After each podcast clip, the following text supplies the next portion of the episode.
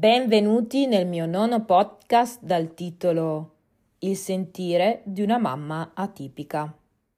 Musica. Mi chiamo Francesca Satragno, il mio nome guida è educatrice cacao, mamma nera e sostenitrice convinta del vastissimo e complessissimo mondo dell'educazione.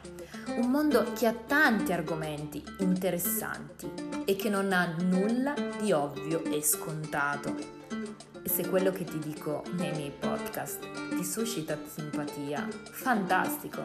Ascoltami, ti terrò compagnia.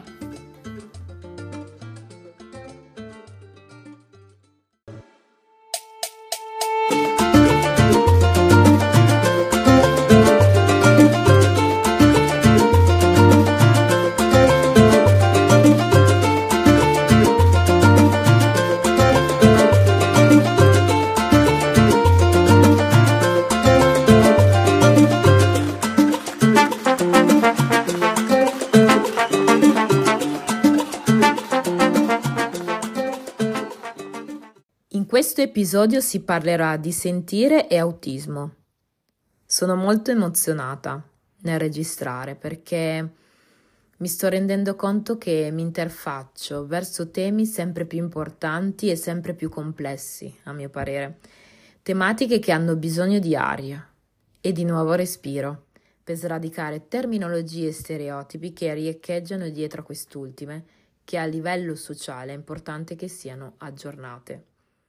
Quando dico sentire, non mi riferisco solo al termine sentire a livello uditivo, ma vorrei intendere quella vasta gamma di percezioni, sensazioni esterne e interne a noi, scaturiti da stimoli ambientali, sociali e relazionali. Parleremo di sentire materno, partendo dagli aspetti più intimi ed emotivi che una mamma prova relazionandosi col proprio figlio. L'aspetto interessante che entra in gioco è quello di cui io mi sono posta primariamente questa domanda. Come sente una mamma tipica, una mamma autistica? Vi presento Beatrice, conosciuta di un mio cerchio di mamme che ho organizzato e da quel momento abbiamo stretto amicizia. L'ho invitata a fare questo podcast per parlarci dell'autismo e il suo sentire da mamma. Ciao Bea! Raccontaci di te. Ciao a tutti e grazie innanzitutto Francesca per questa bellissima opportunità. Allora mi presento, io mi chiamo Beatrice, ho 27 anni e sono una neomamma e una persona autistica.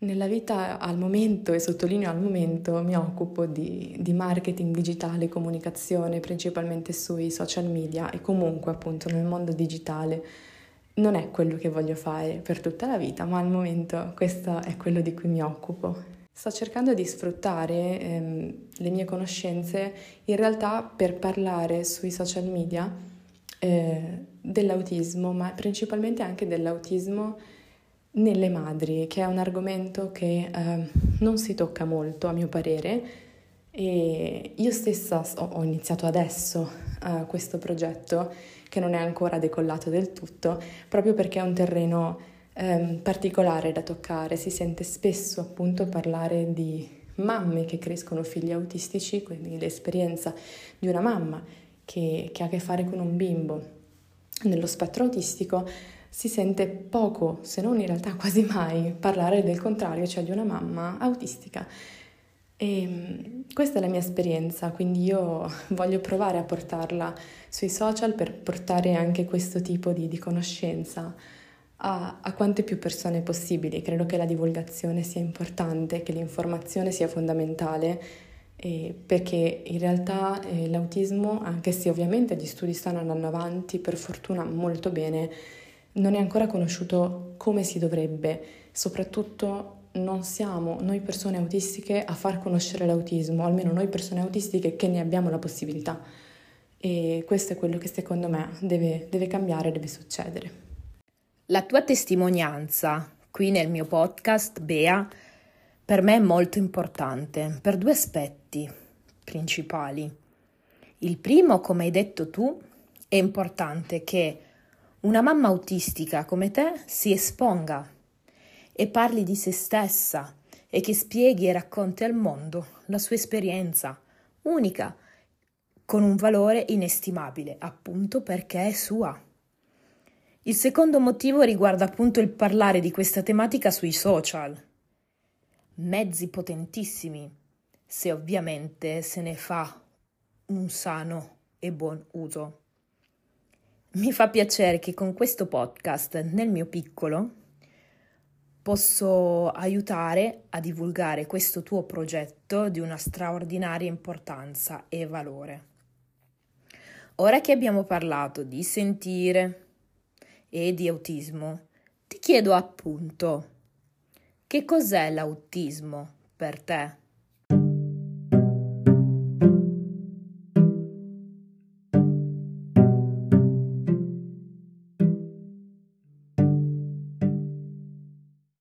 Rispondere alla domanda cos'è l'autismo per me, quindi in maniera soggettiva, non è semplice. Per farlo ho bisogno comunque di fare una piccola introduzione oggettiva per specificare una cosa che, ahimè, non è scontata, ossia che l'autismo non è una patologia, non è una malattia. Oggi purtroppo ancora viene considerata tale, spesso, non sempre. Invece l'autismo è una variabile neurofisiologica dell'essere umano io seguo una persona autistica eh, sui social che si chiama Emanuela Masia, che mi permetto di citare perché ha fatto un esempio che mi ha fatto impazzire per eh, spiegare nel modo più semplice e corretto eh, questa cosa, ossia, avete presente un abete e un pino? Ecco, qualcuno direbbe mai che l'abete è un pino sbagliato? È un pino difettoso? È un pino malato? Assolutamente no. Si tratta solo di due varianti della stessa specie. Ecco, esattamente così funziona per noi esseri umani. Eh, esistono due termini che sono i due gruppi, possiamo dire, neurotipici e neuroatipici. Io non posso spiegare quando sono stati introdotti questi termini, da chi, eccetera, perché farei sicuramente una spiegazione veramente troppo lunga. Però basti sapere che i neurotipici sono il gruppo più comune, che appunto funziona in maniera tipica, più comune. Invece il neuroatipico è il meno comune, è effettivamente una minoranza che funziona quindi diversamente dalla maggioranza. Specifico una cosa, siamo tutti diversi tra di noi. Cioè, come nel gruppo dei neurotipici non esiste una persona uguale all'altra, anche se possiamo trovare delle persone molto simili tra di loro. Comunque, in ogni caso, saremo, saranno sempre tutte persone diverse. Così funziona per i neurotipici. Siamo persone diverse, con tratti diversi. Ho bisogno di specificare anche un'altra cosa, ossia l'autismo viene quasi sempre rappresentato appunto come un disturbo che porta con sé deficit cognitivi, ritardi nel linguaggio, disturbi mentali, eccetera. C'è un grosso errore in questo tipo di rappresentazione, ossia che queste sono semplicemente co-occorrenze.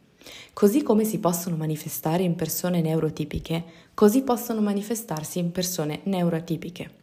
Chiaro è che se una co-occorrenza, se uno di questi disturbi, uno di questi deficit si presenta su una persona neurotipica sarà diversa la sua manifestazione rispetto a, a quando si presenta su una persona neuro, neuroatipica o autistica.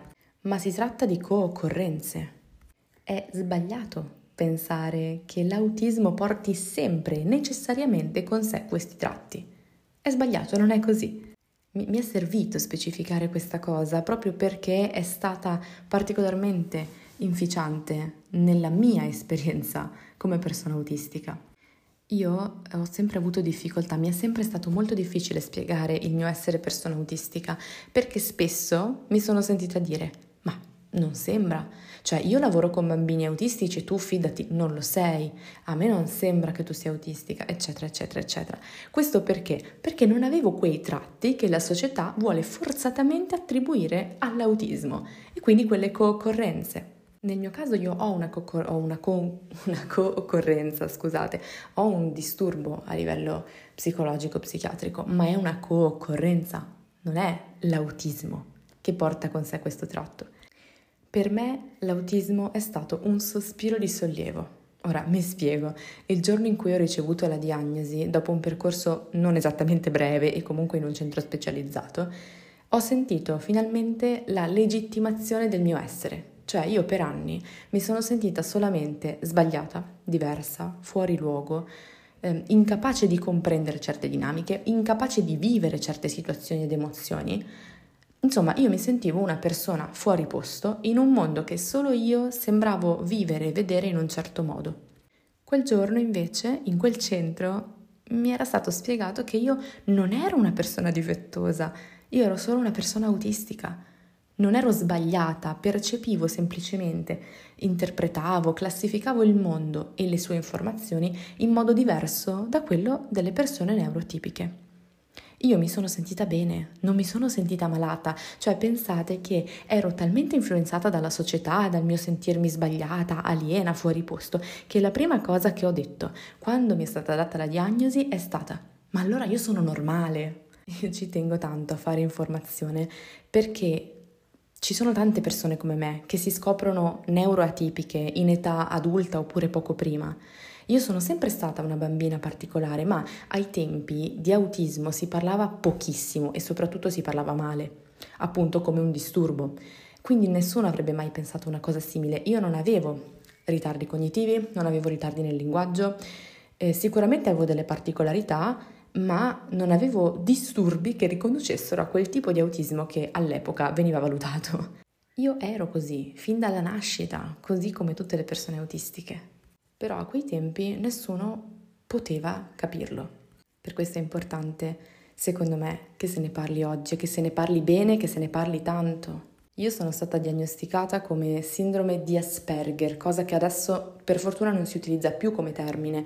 Veniva anche utilizzato il termine autismo ad alto funzionamento rispetto all'autismo di basso funzionamento, termini che non si devono usare perché sono sbagliati, perché eh, vogliono classificare l'autismo, come dire ok, tu sei più autistico di un altro che è meno autistico di te, non si è più o meno autistici, si è autistici, punto con delle co-occorrenze o meno.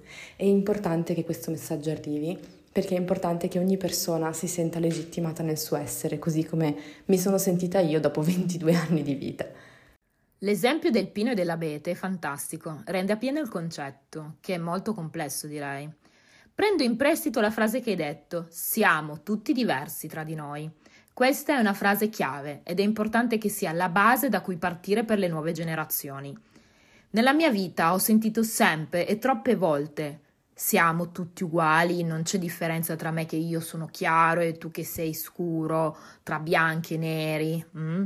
Scusami Bea, sono uscita un po' fuori tema, ma hai toccato delle corde sensibili, perché appunto a me francamente oggi ha stufato sentir parlare di uguaglianza, quando siamo tutti meravigliosamente diversi. Tu non sei uguale a me, come non sei uguale a tuo marito, come io non sono uguale al mio, e via dicendo. Spesso quando si usa il termine uguaglianza in realtà si vuole parlare di parità, che ha un'accezione differente. Quindi siamo tutti meravigliosamente diversi, come ho detto appunto, e nessuno deve sentirsi sbagliato e fuori posto. Come hai detto tu, è importante che ogni persona si senta legittimata nel suo essere. Mi ha fatto tanta tenerezza quello che hai detto. Mi immagino una Bea più giovane. Non dico che tu sei vecchia adesso, eh, ci mancherebbe. Che dice io sono normale. Questo esempio che hai raccontato sembra un po' buffo, ma in realtà nasconde una vita di fatica, di sofferenze, di incomprensioni e molto, molto altro. Visto che hai accennato il concetto di normalità, ti chiedo, cosa è normale e cosa non lo è?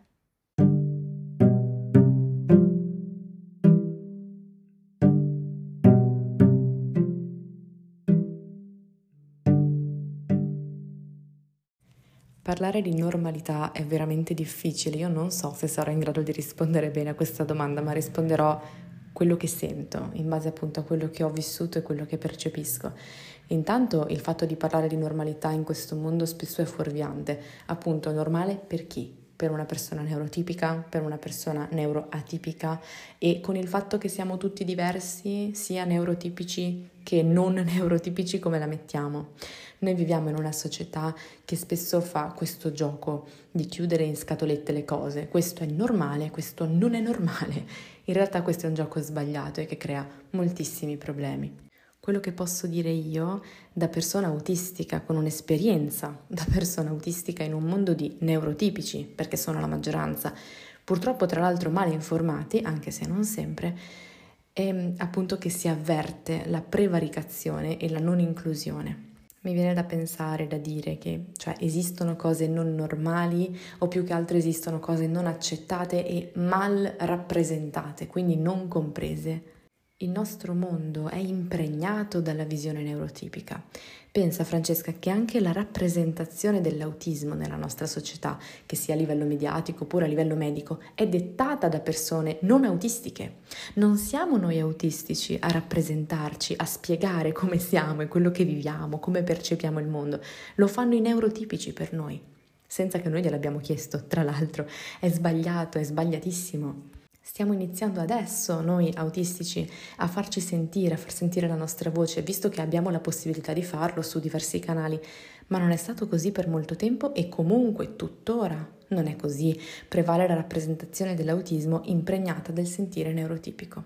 Faccio un esempio eh, che potrà sembrare banale, ma sicuro che è tutt'altro che banale. Ci sono più serie TV, in questo caso nomino The Big Bang Theory e The Good Doctor, per fare due esempi lampanti, che sono serie TV comunque molto conosciute, dove i protagonisti autistici, in questo caso senza ritardi, senza ritardi cognitivi del linguaggio, eccetera. Quindi alcune persone penseranno, eh beh, è già un passo avanti. Non è così, vi garantisco, non è così. Ecco, questi pers- protagonisti autistici sono rappresentati da persone, attori neurotipici e eh, tra l'altro i tratti dell'autismo sono così tanto estremizzati, portati proprio all'estremo, da essere surreali, non normali per persone autistiche. Eppure questa rappresentazione per le persone neurotipiche è corretta, per loro è quella la giusta e normale rappresentazione dell'autismo. Se tu prendi una persona autistica e la poni davanti a questa rappresentazione dell'autismo, ti dirà non è normale. Lo è invece per una persona neurotipica, ma c'è un errore in questo, no? Come può una persona neurotipica capire, rappresentare e, capire cosa è normale per una persona autistica? È sbagliato e questo porta a problematiche non indifferenti come per esempio, e te ne nomino una, quella eh, che elencavo precedentemente. Io sono una persona autistica. Ah, sei autistico? No, non credo, non sembra. Ma non mi sembri Sheldon Cooper di The Big Bang Theory. Ma quindi eh, anche tu hai gli interessi focalizzati, ma quindi anche tu sei così. A me non sembra. È sbagliato e, ed è un problema grande. Tra l'altro, quello che accade con questo continuo bombardamento di non sei autistico, non sembra, io non penso, eccetera, è che noi persone eh, autistiche, diagnosticate o non, facciamo una cosa che si chiama il masking. Mi spiego meglio perché è una cosa importante. Una persona autistica in un mondo di neurotipici che pretendono di sapere perfettamente cos'è l'autismo e insegnarlo anche a persone autistiche, ehm, ecco, queste persone autistiche eh, si sentono di nuovo difettose, sbagliate, incomprese, aliene. Eh, e quindi che cosa accade? Che spesso, non sempre, ma spesso, eh, mascherino i loro tratti. Io ho vissuto per anni fingendo e forzandomi di fingere di essere una persona neurotipica io non avevo una grande modulazione del tono della voce, ora voi sentite, sentirete la mia modulazione del tono della voce, ma se io in questo momento parlassi naturalmente, non parlerei così. Ma per talmente tanti anni ho fatto così tanto masking, ho mascherato così tanto questa parte di me da farlo quasi naturalmente.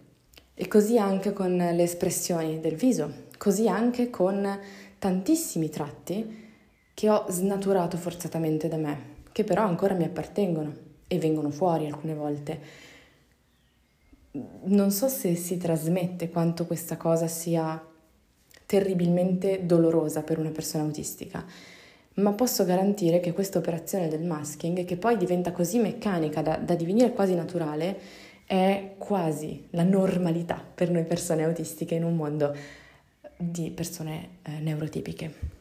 Quindi arriviamo al punto in cui la nostra normalità diventa il dover nascondere quello che siamo per apparire normali agli occhi degli altri. È un concetto che sembra molto complesso, me ne rendo conto, ma è davvero così. È difficile da esprimere a parole, ma è così che funziona.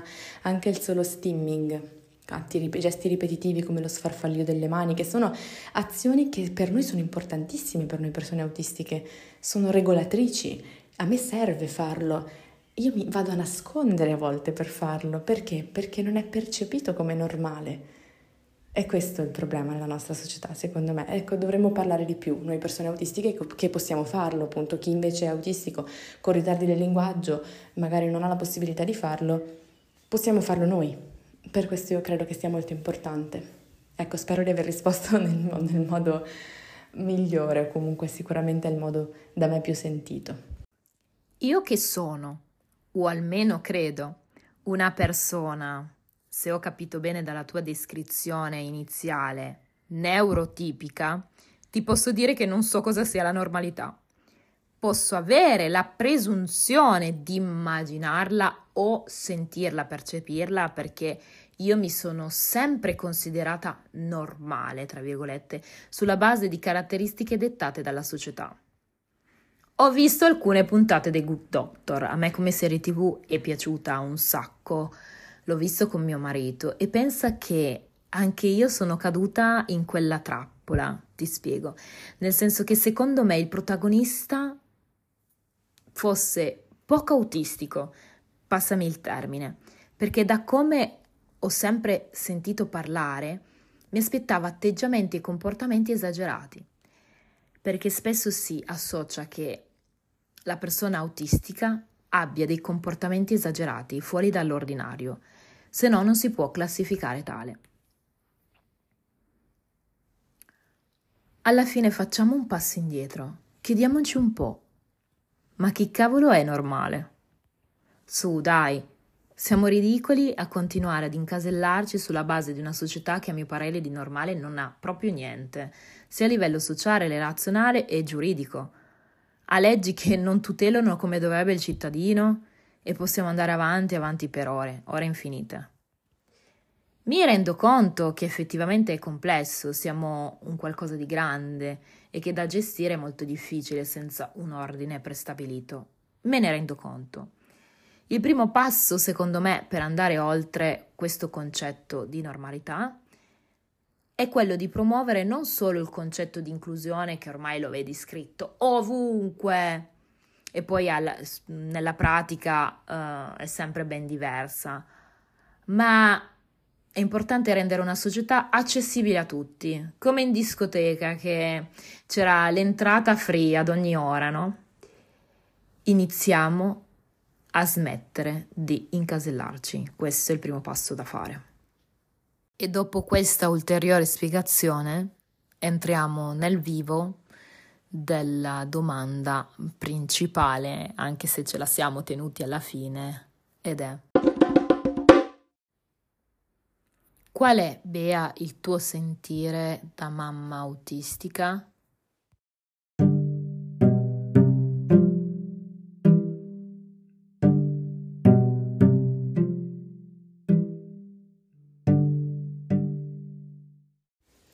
Tematica interessante, il mio sentire da mamma e anche il mio sentire da mamma autistica. Perché dico interessante? Perché effettivamente si sente parlare ehm, principalmente di mamme con figli autistici, quindi magari il sentire di mamme con figli autistici o mamme che devono crescere eh, figli autistici, appunto. Io ho sentito raramente, anzi dirò quasi mai, sentir parlare invece di mamme autistiche, nel mio caso con figli che non si sa se sono autistici, perché io al momento ancora non posso sapere se mio figlio sarà autistico come me, oppure no, quindi se sarà nello spettro o meno. Per rispondere quello che posso dire è che quando ho saputo che stavo per diventare mamma, insieme alla gioia immensa che ho provato, perché eh, ho sempre desiderato avere un figlio, e sembrava che mm, non potesse arrivare questo bambino. Quindi insieme a questa gioia immensa sono arrivate anche delle preoccupazioni che forse, e dico forse, alcune mamme eh, neurotipiche invece magari non hanno. Per fare un esempio, io mh, mm, ho come tratto del, del, dell'autismo, del mio autismo, eh, anche un'ipersensibilità uditiva, quindi io percepisco i suoni, i rumori molto più forti rispetto ad altre persone, ma ehm, soprattutto mi capita spesso eh, di avere una difficoltà a filtrare, a regolare suoni e rumori. Mi spiego, eh, se io per esempio entro in un bar, mi capita spesso di sentire tutti i suoni e tutti i rumori allo stesso livello quindi magari dalla macchinetta del caffè che si trova a 50 metri da me, 50 magari sono tanti, però che si trova lontana da me, a mio marito invece che mi, mi parla piano a fianco, mi capita di sentire tutto quanto allo stesso livello. E è facile che questa situazione, questa ipersensibilità mi mandi in tilt. Spesso vado in quello che si chiama sovraccarico sensoriale e non so affatto bene. Ecco, questo esempio per dire che uno dei miei timori era legato al pianto del bambino inserito in alcuni contesti, quindi magari non il pianto isolato e basta, ma il pianto mentre si è in macchina, mentre si sta facendo altro, mentre ehm, ci sono tanti altri rumori, il bambino che piange è inconsolabile. E questo è un timore che poi eh, appunto ha dato, come posso dire, si, si è rivelato utile come timore perché effettivamente si sono presentate alcune situazioni in cui io non sono stata bene per questo, però proprio grazie a questo timore che avevo già da prima mi sono attrezzata, quindi magari ho pensato di portare le cuffiette, ho pensato eh, di avvisare le persone a me più vicine mh, di, di, questa possibilità che avevo di, di stare poco bene. E quindi ecco, è capitato anche questo, però niente che renda impossibile l'essere mamma come esperienza per una persona autistica. È una cosa che ci tengo a sottolineare questa perché eh, a volte le persone autistiche, appunto, essendo ancora viste come persone magari solamente malate eh, o con eh, talmente tante difficoltà, ehm, è, è, difficile che le persone autistiche vengano viste come eh, persone che possono diventare genitori. Lo dico perché spesso e volentieri vengono viste come persone che nemmeno possono avere una sfera sessuale, se per questo, quindi specifico, perché penso che sia un argomento importante.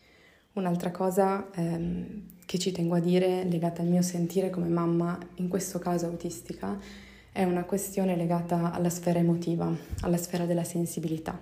Sfato immediatamente un mito dicendo che non è assolutamente vero che le persone autistiche non sono empatiche.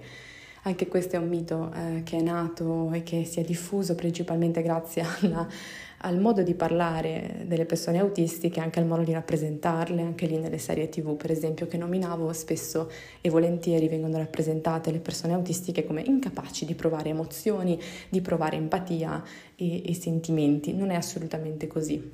Anzi, le persone autistiche hanno dei sentimenti molto forti, ehm, molto, molto marcati, a volte anche più forti rispetto alle persone neurotipiche.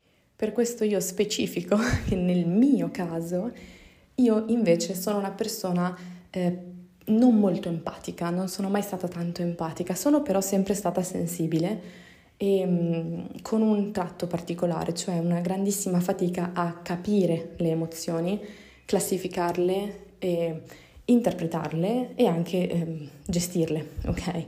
Porto un esempio del mio essere mamma che, che ho portato anche nel mio profilo, e cioè quello dei vaccini di mio figlio. Perché? Perché un esempio chiave, è stato un momento chiave nella mia esperienza materna, di sentire materno, ehm, nel mio caso come mamma autistica. Ecco, ho specificato di non aver mai avuto una grande empatia. Cosa è successo? Il giorno in cui ho portato mio figlio a fare i vaccini e lui è stato vaccinato, lui ha pianto e ha, ha palesemente sofferto in quel momento, ha espresso il suo dolore nel modo congeniale ai bimbi, quindi ha pianto. Io in quel momento, per la prima volta nella mia vita, ho sentito dentro qualcosa che è difficilissimo da spiegare adesso in un, in un audio, no? È difficile da spiegare a parole proprio, però io mi sono sentita connessa col dolore di mio figlio e con mio figlio, come se un po' io soffrissi con lui e per lui. E è una cosa che a me non era mai capitata. Ora io parlo come mamma, mamma, autistica, ma può tranquillamente essere che questa cosa sia accaduta anche a mamme neurotipiche perché io ne, ne conosco e mi hanno riportato la stessa esperienza. Però ci tenevo a parlarne proprio perché con la mia difficoltà a capire le emozioni, a interpretarle e a vivere, mi sono trovata per la prima volta non solo ad avere un'emozione forte davanti, ma a farla diventare mia in maniera involontaria e a doverla vivere e conoscere come mamma e è stato, è stato veramente particolare e intenso. Sì, eh, mi ricordo quel tuo post molto toccante che avevi scritto riguardo i vaccini. È stato uno dei motivi per cui ho voluto che ci parlassi qui oggi del tuo sentire materno. Quello che hai vissuto lo capisco pienamente perché mi ricordo bene il primo vaccino di mia figlia e mi ricordo bene sia del suo pianto ma anche del mio. Vorrei dire un'ultima cosa un po' curiosa. Bea, sei Superman! Raccontando questa tua ipersensibilità a livello uditivo mi hai ricordato Superman. Mi ricordo che nel film aveva esercitato fin da piccolo a selezionare i suoni e i rumori nel pianeta Terra, perché li percepeva tutti della stessa intensità. Un lavoro di adattamento, ma pur sempre un lavoro, fatica, costanza e perseveranza. E tanta, tanta sofferenza. Superman, prima di essere un eroe, era incompreso dalla società, considerato diverso dagli altri che si credevano normali. Solo dopo tanti anni la gente si rese conto del suo valore solo perché li aveva aiutati.